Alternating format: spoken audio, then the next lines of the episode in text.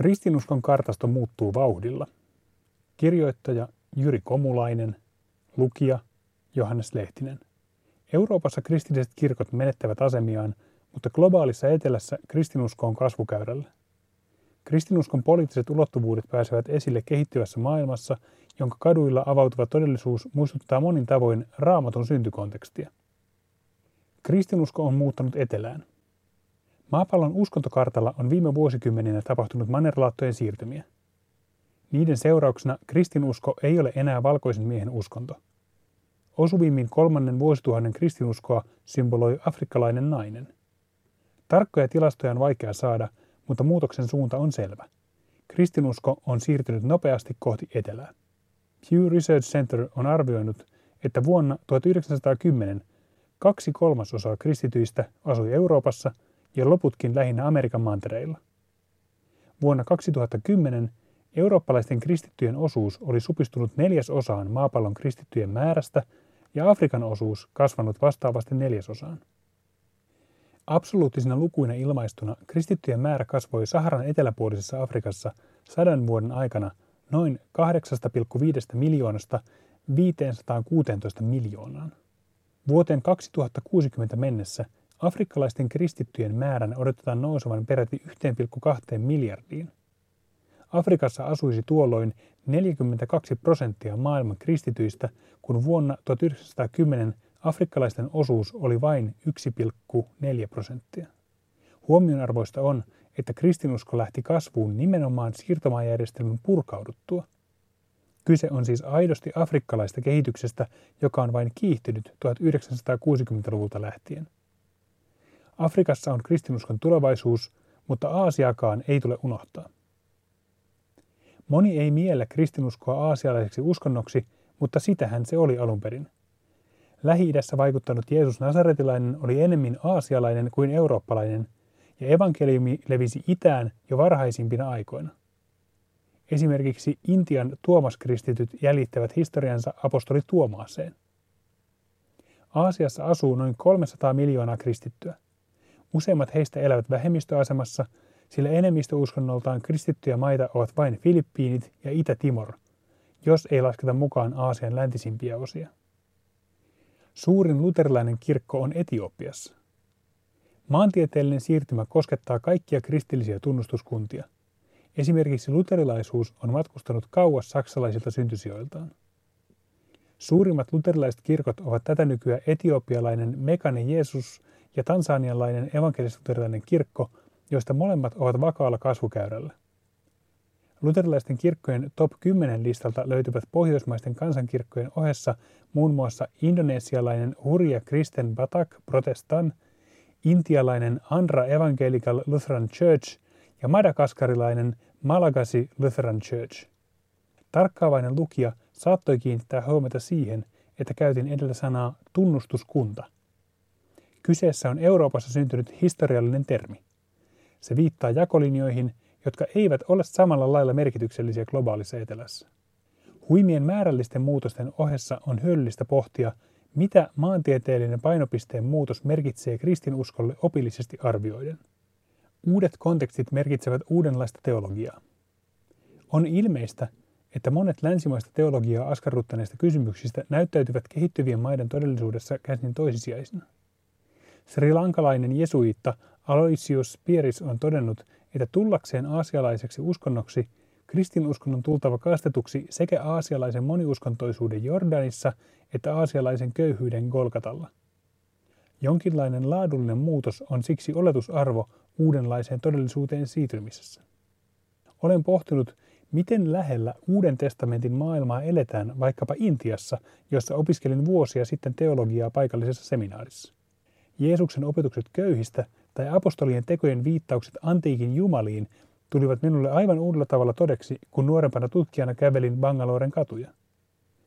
Koska tulkinnallinen välimatka raamatun tekstin ja katutodellisuuden välillä on globaalissa etelässä lyhyempi kuin Suomessa, teologien täällä pohjoisessa on kuunneltava tarkkaan eteläisten kollegojensa tulkintoja.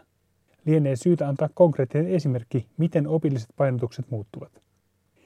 Luterilaisuudessa on painotettu uskoa siten, että sen kautta yksilö saa syntinsä anteeksi. Näin usko liittyy ensisijassa henkilökohtaiseen jumalasuhteeseen ilman poliittista relevanssia. Uskosta seuraa toki lähimmäisen palveleminen, mutta luterilainen regimenttioppi on korostanut uskonnon ja yhteiskunnan olevan silti kaksi erillistä sfääriä. Kun luetaan raamattua, siellä avautuu hyvin toisenlainen ajatuskulku. Jumalan valtakunta ja sosiaalinen oikeudenmukaisuus kytkeytyvät toisiinsa niin, ettei näitä kahta voi erottaa. Erityisen kirkkaasti tämä tulee esille vanhan testamentin profeettojen toiminnassa. He haastoivat valtaa pitäviä tavalla, joka Euroopassa unohtui taka-alalle kirkon ja kruunun liittouduttua. Kristinuskon poliittinen olemus on kuitenkin löydetty uudelleen. Latinalaisessa Amerikassa 1960-luvulla muotoutunut, mutta eri puolille maailmaa levinnyt vapautuksen teologia painottaa kristinuskon tulkitsemista köyhien näkökulmasta. Synti on käsite, jolla kuvataan syrjäytymistä tuottavia vääristyneitä yhteiskunnallisia rakenteita. Keskeistä on teologian tekeminen suhteessa ihmisten elämän todellisuuteen ja evankeliumien näkeminen hyvänä sanomana köyhille. Sitaatti kirkon alttarille vuonna 1980 ammutulta San Salvadorin arkkipiispalta Oscar Romerolta kiteyttää hyvin uuden painotuksen. Meidän ei tule pelastaa sielua kuoleman hetkellä, vaan persoona, joka elää historiassa. Jälkikolonialistinen teologia lukee raamattua paikallisesti. Kaiken kaikkiaan globaalissa etelässä tehdään hyvin kiinnostavaa teologiaa. Painotukset ja käsitteet vaihtelevat alueittain, mutta yhdistävää on tietoisuus teologian kontekstuaalisuudesta ja halu hahmottaa maailmaa jälkikolonialistisesti. Kontekstuaalisuus merkitsee tällöin, että teologian pitää juurtua paikalliseen maaperään ja saada tuottaa uudenlaisia ajatuksia vastauksena todellisiin kysymyksiin. Jälkikolonialistisuus tarkoittaa, että teologia saa syntyä raamatun kanonisen tekstin ja paikallisen kulttuuriympäristön vuorovaikutuksessa ilman, että väliin tuodaan normatiivisena eurooppalaisen teologian historia. Teologia on tänä päivänä väistämättä moninapaista, eikä ole yhtä keskusta, josta teologista ajattelua vietäisiin muualle maailmaan. Myös lähetystyö ymmärretään entistä avarammin. Se on kristittyjen globaalissa verkostossa tapahtuvaa yhteistyötä ja kumppanuutta, jossa edistetään ihmisoikeuksia ja todistetaan Jeesuksesta Kristuksesta rauhan ruhtinaana. Uskontodialogi on olennainen osa kirkon missiota yhteiskunnissa, joissa kristityt elävät samoissa naapurustoissa vaikkapa muslimien ja buddhalaisten kanssa. On silti muistettava, että kuvaavani progressiivisen asenteen vastapainona globaalissa etelässä on muunkinlaista kristillisyyttä – esimerkiksi materiaalisia siunauksia painottavaa menestyksen teologiaa, hurmoksellista karismaattisuutta ja oikeaoppisuutta painottavaa fundamentalismia. Puhuttaessa yli miljardin ihmisen todellisuudesta ei ole yhtä tulokulmaa, josta käsin ilmiökenttä voitaisiin tyydyttävällä tavalla avata. Radikaalia ajattelua globaalista etelästä. Uskaltaisin joka tapauksessa väittää, että enemmistö maailman teologit ovat keskimäärin radikaalimpia ajatuksissaan kuin esimerkiksi eurooppalaiset kollegansa. Tämä oli kokemukseni esimerkiksi keväällä 2018 kirkkojen maailmanneuvoston lähetyskonferenssissa Tansanian Arushassa. Syyrialaisortodoksinen metropoliitta C. Korilos kiteytti konferenssin hengen avauspuheessaan, jonka mukaan Jeesuksen varhaisimpien oppilaiden missio oli luonteeltaan vallankumouksellista. Tällaisen eetokseen yhtyi moni muukin puhujista, joiden joukossa ei juuri valkoisia miehiä ollut. Kristin uskon uusi maantiede tuli tavallisillekin uutiskatsojalle kertarysäyksellä selväksi, kun vuonna 2013 valittiin paaviksi argentinalainen Jorge Mario Bergoglio. Ensimmäinen latinalaisamerikkalainen paavi otti keskiaikaisen Franciscus Assisilaisen inspiroiman nimekseen Franciscus. Nimivalinta viesti sitoutumista sellaiseen visioon kirkosta, jonka lähtökohtana ovat maailman köyhät. Paavi Fransiskuksen puheenvuorot ovat heijastelleet latinalaisen Amerikan radikaaleja painotuksia. Kriittinen asenne kapitalismia kohtaan on kirvoittanut Fransiskuksen vastustajat syyttämään häntä suorastaan marksilaiseksi. Kuvaavaa on Fransiskuksen matkaohjelma. Se ilmentää geopoliittisen painopisteen siirtymistä perinteisistä keskuksista enemmistömaailman marginaaleihin.